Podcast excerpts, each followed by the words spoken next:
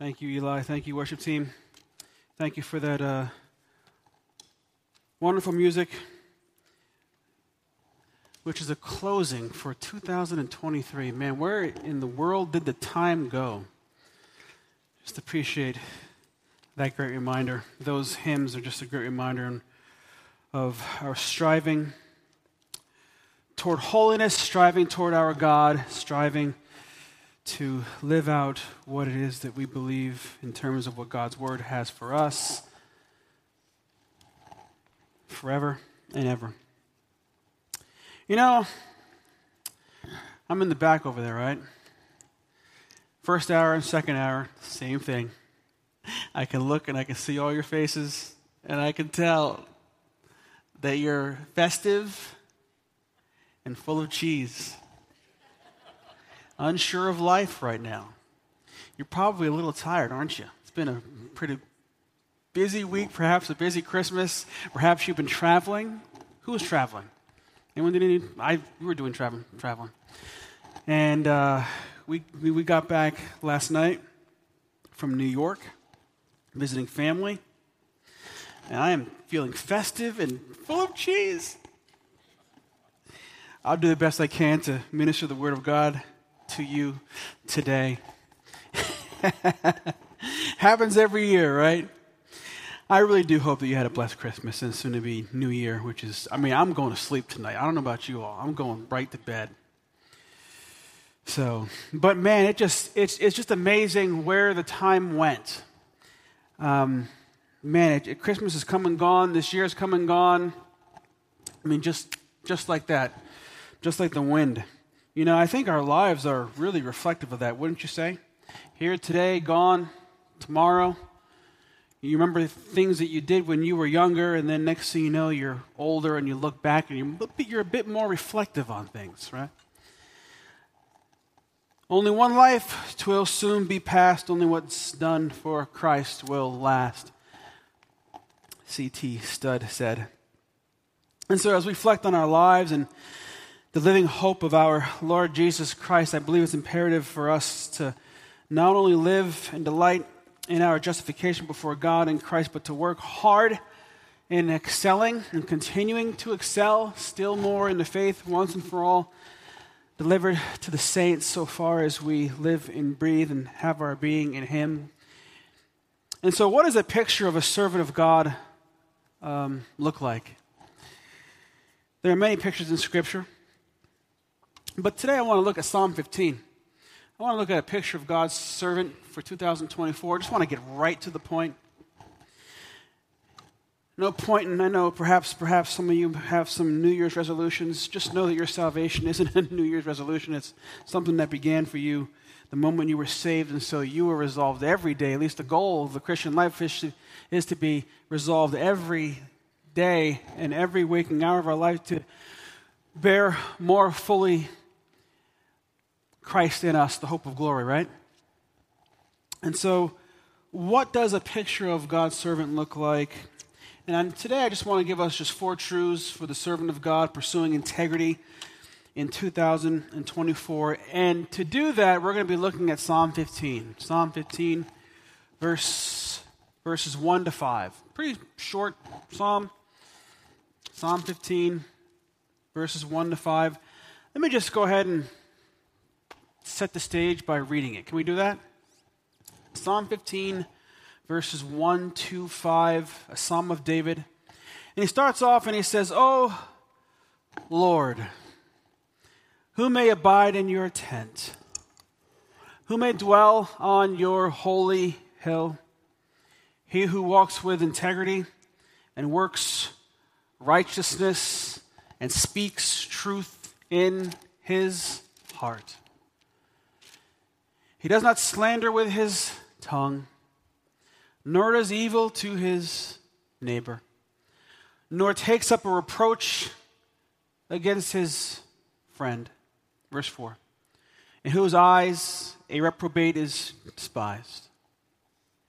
But who honors the Lord, but who honors those who fear the Lord, who swears to his own hurt and does not change.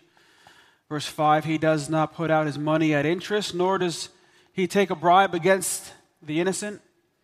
And then it says this at the end it says, He who does these things will never be shaken. Oh, Lord of heaven, this is a portrait of the servant of God. This is the portrait of, of our striving upon seeing the cross of Christ and being changed. Lord, we strive to be a more holy people. Thank you for saving us. Thank you for redeeming us. And thank you for continuing to work in us. Please finish the work, Lord that you began in us upon the salvation that you have granted to us. Now, help us to get a glimpse of your word this morning, Lord. Um, perhaps some are tired today and have a hard time reflecting on a lot of things, perhaps. Perhaps they haven't had a good Christmas, or whatever it may be, whatever's going on in their minds, Lord. Help them to focus. Help me to focus. And just help us, Lord, just to get perhaps a couple truths, really, to live out our Christian life and to strive toward excellence in our walk. In Jesus' name we pray. Amen. Let's get right to the point and let's just look at verse 1. Again, I just read it to you, but I want to start off and say that our God is a God of integrity. Wouldn't you agree? Our God is a God of integrity. Notice what David said in verse 1. We, we just read that really. Oh Lord. And he says, Who may abide in your tent? Who may dwell on your holy hill. Our God is a God of integrity. God is characterized by holiness. Can I just put it a different way? How about I say it this way? God is holiness. Yes? God is holiness. When we talk about the fact that God is holy, we're talking about a particular attribute that describe who he is. That's, that's an attribute of God. We're talking about a quality or an attribute that describe or describes who God is. Now we know that God is the sum of his attributes, and holiness is just one of them described for us in Scripture. In getting a glimpse of our God, well, then you ask the next question well, what, what does holiness mean? What does holiness mean? Well, holiness it simply means to be set apart. To set apart.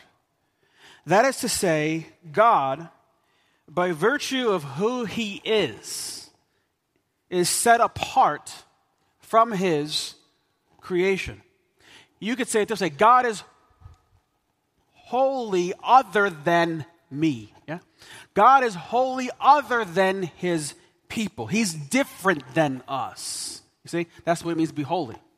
That's what it means to be holy. Holy means to be set apart. The word saints, by the way, is another word to be set apart. You are Christians, yes? You have been saved, yes? If you have been saved, you are a saint. You are a set apart one by God. Heaven is suited for God because it is his dwelling place, it's his home. It is a place that's set apart for him. He made it that way. It's suited for his holy angels. It's also suited for those who are saints, Christians, holy ones, set apart ones. And so when David says, Who may abide in your tent? Who may abide in your holy hill? Yes? Who may abide in heaven? That's what he has in mind. Who may abide in heaven? Who has access to that place which is set apart? Who has access into heaven? Who may abide there? Who may abide in heaven, the place where righteousness dwells, a place that is, for all intents and purposes, set apart or suitable to the conditions and standard that God has set in place, not just for himself, but for the people of faith for the people of faith. One hymn writer said that the, within your tabernacle, Lord, who shall abide with thee? And in your high and holy hill, who shall the dweller be? And if God has saved you, it follows he has set you apart. If he has set you apart, it follows that God's servants would be like him. He requires his people to be like him. Perhaps a good illustration of this is Moses in the Exodus. Perhaps some of you may not remember all the details. I don't think you have to remember all the details of the Exodus, but I could just give you the big picture. Remember what God did during the Exodus? Perhaps? You have this supernatural display of power by God when he removed Israel out of Egypt. Remember that? Big picture? They were, Egypt really was the superpower in the Middle East of that day, but understand that nothing will stop our God from making his people holy. But once they were out of Egypt, then God begins the process of getting Egypt out of his people. And so God had to begin to, to, to teach them to think differently. That's another way you could say to, he, had set it, he set them apart so that their thinking is different from the way they used to think. He had to teach them to think differently, to act differently out of the sea of nations to which they were taken out of. They were taken out of Egypt. And then he began to bathe them in the Word of God. And it's through the development of time he provided for them. He gave them the Word, the inscripturated Word of God through the hand of Moses, called the Torah. The five books of Moses, you have Genesis. He gave them the book of Genesis, which is the book of beginnings, where we came from. Exodus, referring to their redemption and deliverance from Egypt, their history. And then you have this peculiar book, which no one likes to read, is the book of Leviticus. but it's interesting because if you look at the big picture of Leviticus, it is God teaching his people to be holy. It's instruction for holy. If the big picture of Leviticus is God's instruction for holy living, teaching his people how to think differently, because the way they're thinking in Egypt was not the way they should be thinking now. And then you had Numbers. Oh, Numbers. Pertaining to a history of the wandering in the wilderness. When you think Numbers, you think wandering and entering into the promised land. And then you have Deuteronomy. Deuteronomy is is a good book because it is a reference to remembering. Because we are a forgetful people, right? Israel is also, they're, they're, they're fallen just like us, right? And so we tend to forget things. And so the book of Deuteronomy was written so that they would remember their history. Remembering the law, remembering where they came from, how to live as a portrait of God's servant, Psalm 15. How I need you to remember Deuteronomy. And you have all these books which are important for God's people to learn how to live a life of sobriety, but most importantly, to learn how to live as a servant of God. So God speaks to Moses, the leader of Israel. And he says to this leader, Moses, he says, Moses, speak to all the congregation of the sons of Israel. Say to them, and you've just heard the word, you shall be set apart. you shall be holy. Why? Purpose clause, for I, the Lord your God, am holy.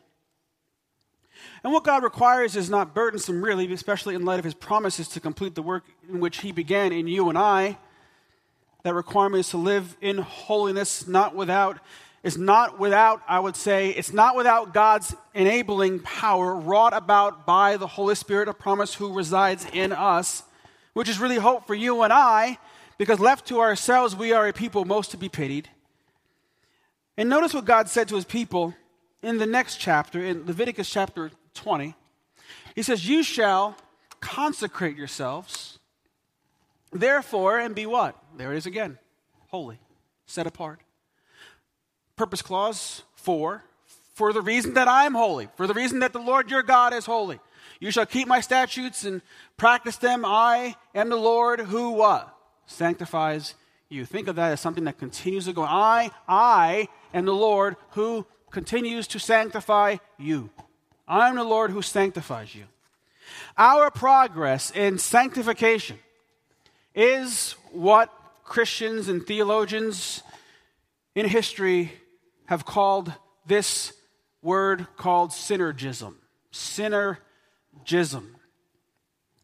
Progressive sanctification is synergistic. It's synergistic.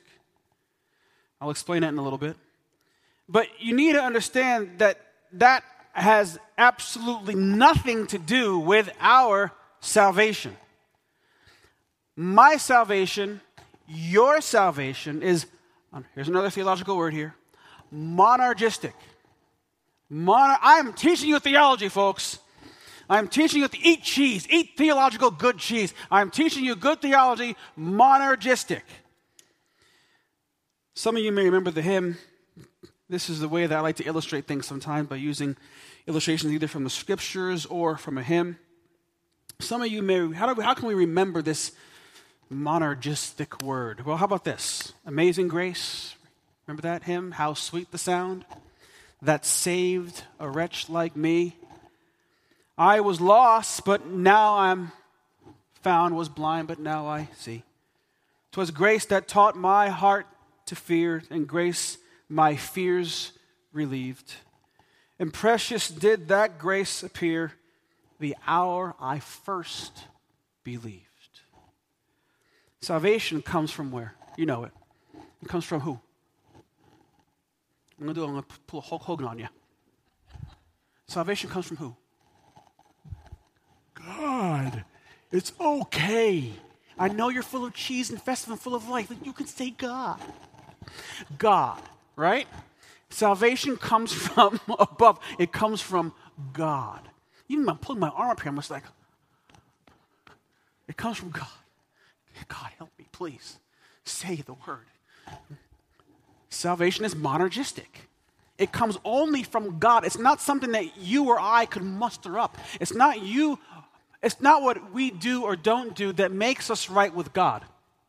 It's what Jesus did for us on the cross. Salvation is from above. It's monos, alone, Christ alone, monergistic. It comes from above. God alone saved me by his grace. God justified me through Jesus Christ and his work on the cross alone. It's as Jonathan Edwards would say, that you and I contributed nothing to our salvation except the sin that made it necessary. but when it comes to progressive sanctification, when it comes to the progress of changing, when it comes to the progress of growing to be like Christ, Pay attention now. We work out what He works in. We work out what He works in. Synergistic. And if you, you think, um, David, you, that doesn't sound right. Well, how about Philippians chapter 2, verse 12 and 13? It says this work out. This is one of those things which is, which is called a Anyway, let me just keep reading it. Work out your salvation with fear and trembling. And then it says this For it is who? God who works in you both to will and to work for his good pleasure. In other words, if we say we are born from above, monergistic, then that salvation will come alive in its living, synergistic. See that? If I make a profession to say that I am a believer in Jesus Christ, then it will show itself because it becomes alive in my living. That is what it means to be born from above. I am born from above and I show the works of a changed life. That's the fruit. That's the works. The works of a changed life, the works of salvation that was wrought originally in the believer by Christ alone. And now I am striving to strip off those sucker branches that retard my growth in Him. We have weaknesses, right? We have potholes of resistance, stubbornness, because we still have a fallen body which has not yet been redeemed. But there's new desires and passions in us upon believing in Christ and wanting to live for Him. Our outlook on life begins to change. Everything begins to change because why? We work out what He works in. The ground for my striving, the ground for our striving in salvation is based on God working in us what we are working out. This is the servant of God. This is why we're looking at Psalm 15.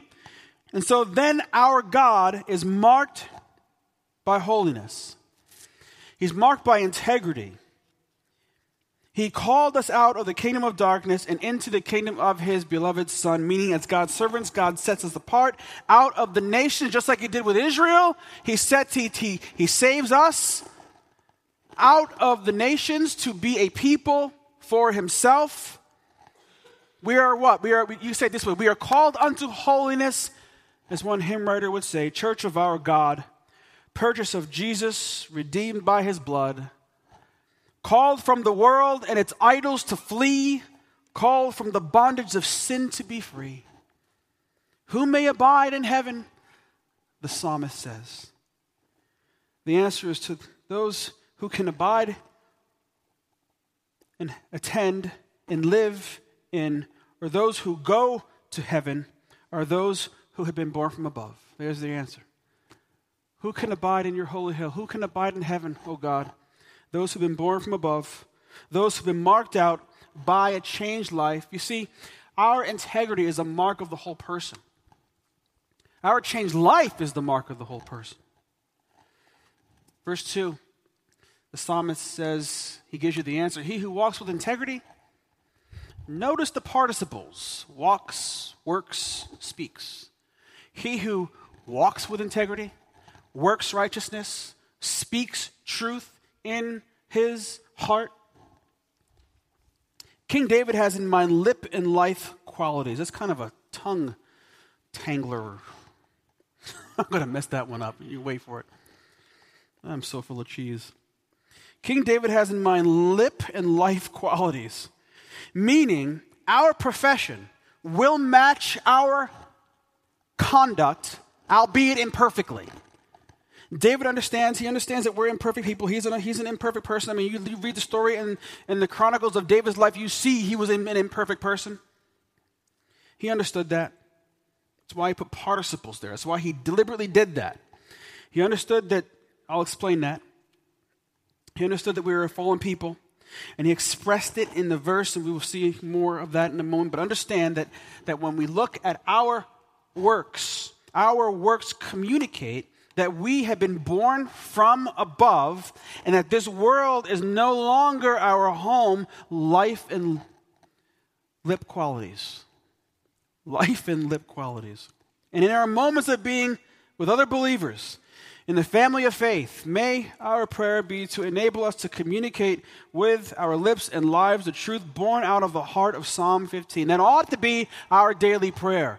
Lord, enable me to walk with integrity Enable us to work out what is right. Enable us to speak truths out of a heart that is born again to a living hope through the resurrection of Jesus Christ from the dead. You have James, the half brother of our Lord, knew that our works demonstrated a changed life, a changing life. And so when you see David in verse 2, he who walks and works and speaks the truth in his heart. The reason why he puts participles there, I was like, Dave, what's a participle? Well, it's been a while. Bear with me. participles really just are just demonstrating just some action that's ongoing. Ongoing, right? So it's not the it's not the, I'll say it this way, it's not the perfection of your life, right? You didn't just get saved and just zap, I'm perfect. Wouldn't that be great? That's not how the Lord works. Okay? In heaven, we will be perfect. But He changed us, He saved us, and we are now participles. A changed life. It's not the perfection of your life, it's the direction of your life. Going up. You'll still have divots, still have pockets of resistance, stubbornness. I don't want to change in this area. Oh, He promised to change you. He promised, Philippians 1, he that began a good work in you will complete it until the day of Christ Jesus. He promised to change our stubborn hearts. And we would love it so because we want to change, right?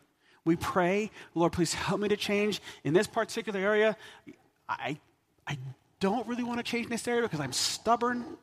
I'm lazy in this particular area. Lord, grant me a heart of repentance so that I may change in said area or weakness in my life because I'm striving after you, striving after Christ. Our works communicate that we've been born from above. I had mentioned James, the half brother of our Lord. He knew that our works demonstrated a changed life. He knew that there were those who did, in fact, profess Christ, but it was very difficult to tell at all that they were born from above because their life and lip qualities did not at all communicate Psalm 15.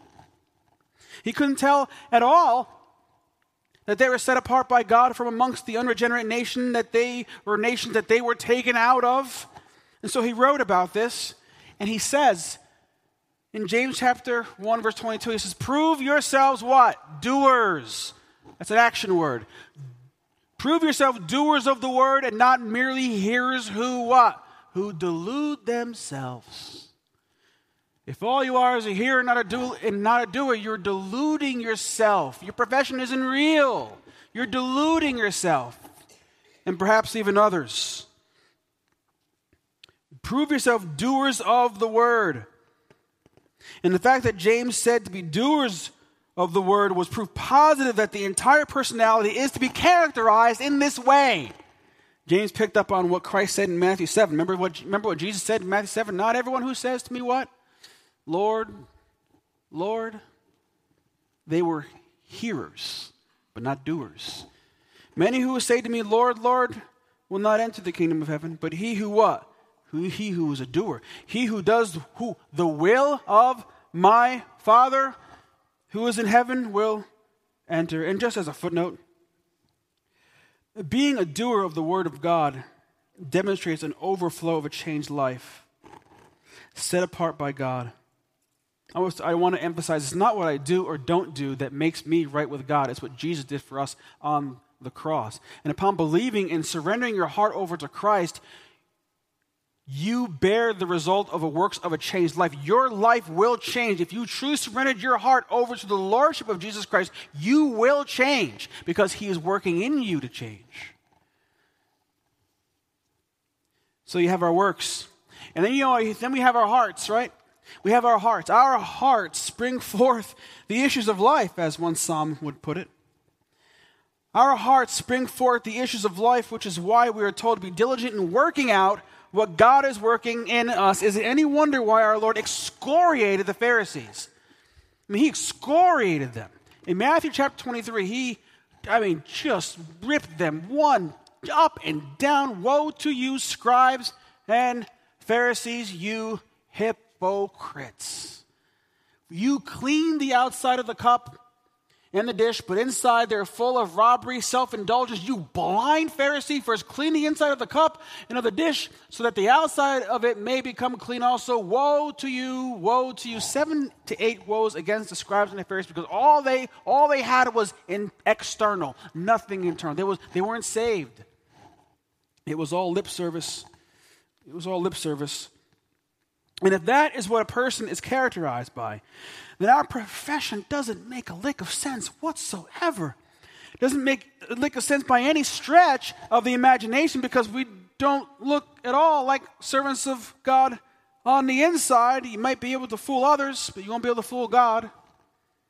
We don't act like servants of God, let alone bear out the living waters of Psalm 15. We're not walking with integrity. We're not working out righteousness in our lives. We're not bearing out the truths of our profession from our hearts. And please note that it's interesting because while Psalm 15 portrays a servant of God, there's another psalm that actually portrays a psalm of a wicked man. And that's actually Psalm 14. You ought to take a look at Psalm 15. Because Psalm 15 is mirror opposite. It displays a portrait of the ungodly man it's a portrait of life and lip service, but in the opposite direction. It's a service of a different kind. If you were to look at Psalm 14, I'm not asking you to look at it right now, but I can just walk you through it. remember how Psalm 14 once it goes out, it says, The fool has said in his heart, There is no God, right? Verse 1 They don't believe God. They live as if there is no God. Those people are practical atheists. All it is is practical atheists. Verse 2 and 3 They live, their lives are characterized by deceit and corruption. Verse 4 They are incredibly selfish people who are good at taking advantage of and, and exploiting God's people to their own ends. These people are described as, quote, eating up my people as they eat bread. Wow. One of my professors looked at this psalm and in, in seminary, he described them as blood sucking leeches. These people are blood sucking leeches. That's what he said. Some of these people, they learn the truths of God, but it never comes alive in their living. It never comes alive in their living. But they see the many blessings in the church. And they take advantage of God's people and they exploit them because they understand that God's people have love in their hearts and they exploit it. And they are described as in first, well, Second Timothy rather, chapter three, always learning. They come to church and they're always learning. And they never come to an understanding or a knowledge of the truth of God. And then verse 5 through 7 says of Psalm 14, these people God is not with. God is not with at all. He's not with them. And Psalm 15 would be the mirror opposite. God is with these people. God is with these people. Our relationships will display our level of integrity. Our relationships will display our level of integrity. Notice in verses 3 and 5, listen to what he says. He says this is what it looks like. He doesn't slander with his tongue, nor does evil to his neighbor, nor take up a reproach against his friend. It's just characteristics in whose eyes a reprobate is despised, but who honors those who fear the Lord. He swears to his own hurt and does not change. He, does, he doesn't put out his money at interest, nor does he take a bribe against the innocent. Do you see that? Do you see that how our relationship with God is tied to our behavior? By the way, it's not the perfection of our life, it's the direction of our life. Think participle. right? David knows that Christians can and still sin, even grievously. But God will never leave that person in that position for long. Our relationship is tied to our God. And the way David describes this is by, again, he uses participles all throughout that psalm. This is, these are character qualities, not perfect, but character, growing qualities.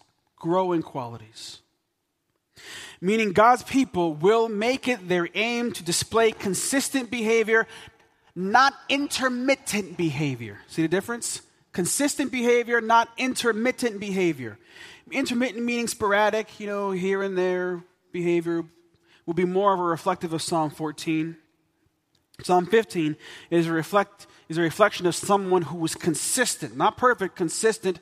He's a consistent portion of God's holy people, making it a consistent ambition in life, whether at home or absent, to be pleasing to Christ, called unto holiness, children of light, walking with Jesus in garments of white, raiments unsullied, untarnished with sin, God's Holy Spirit abiding within. That's the reason why. That's the reason why. These saints, you saints, you see your frame. I see my frame, you see your frame. And we are mindful, as the psalmist would put it, that we are but dust. Yet we make it our aim to please the one who saved us, and he enables us through the power of his Holy Spirit who dwells in his people out of love, to verse 3, to make it our aim not to slander with our tongues. This person makes it his ambition, or even her ambition, to not gossip by trafficking information to another person who is not a part of the problem or the solution to the problem, thus tearing a person down. In that sense, verse 3, he doesn't, he doesn't do evil to his neighbor. He makes it his aim or her aim to serve his neighbor with, with wisdom, so far as it depends on him. Verse 3, he doesn't take up a reproach against his friend. He doesn't want to harm his fellow man. In other words, he doesn't want to, fellow, he, he doesn't want to to harm or she doesn't want to harm this fellow image bearer, even though this person isn't saved, wants to make it his or her aim to, to serve this person. That's the goal. Not perfect. I mean, it sort of goes along the lines of Galatians chapter 6, 10. It says, we, so then while we have opportunity, let us what? Do good to all people. You see that borne out at the, at the, a number of the outreach ministries here that we have at Faith Church. And then you have the outreach, you have the people who are outside of the church looking at the church and say, why are they doing it? Why are they doing these good things for us? That's literally some of the questions that they ask. Why are you doing these things? And then we bear the opportunity to bear Christ, who is the hope of glory. He changed me, and I know He can change you. We're able to show love that way. Not perfect love, but love nonetheless. Why do we do these things? Why do we at least why do we make it our aim to do these things? Because we're called unto holiness. Praise his dear name. This blessed secret to faith now made plain. Not our own unrighteousness, but Christ within, living and reigning and saving from sin. Now land your mind to verse 4. To verse 4, we just read that verse 3 the goal of which we make it our aim to not do the things described of with reference to our neighbor because the reprobate do those things and are despised by God. Verse 4 in whose eyes the reprobate is despised, but who honors those who fear the Lord. He swears to his own hurt and does not change. David is referring to a vile person who is described for us here. A person who does not fear God has really no regard or remorse for their actions toward another. God has rejected that person. But to those who fear the Lord, God will keep their word. He, God will keep his word, rather, to them, and that person will keep his word even if it hurts him. Well, what in the world does that mean? How does he swear to his own hurt? Ever make a promise you, you didn't keep? That's what it is. I mean, perhaps a good illustration of this is seen in the life of a man called Amaziah. Amaziah, almost done. He was the king of Judah. And in Second Chronicles chapter 25, we read about this man. We read that Judah, this was when the kingdoms, the kingdoms were separate. You have Israel is up to the north and Judah to the south, and they're separate. Sep- sin had separated, separated them. Judah was about to come against the Edomites. The Edomites had threatened them. And so this man, Amaziah, he's the king of Judah. He goes up to Israel. He goes up north to Israel, and he is asking help from his people. And so he forms a coalition with them, and he, he gives them 100 talents of money. That's a lot of money, okay? It's a lot of money.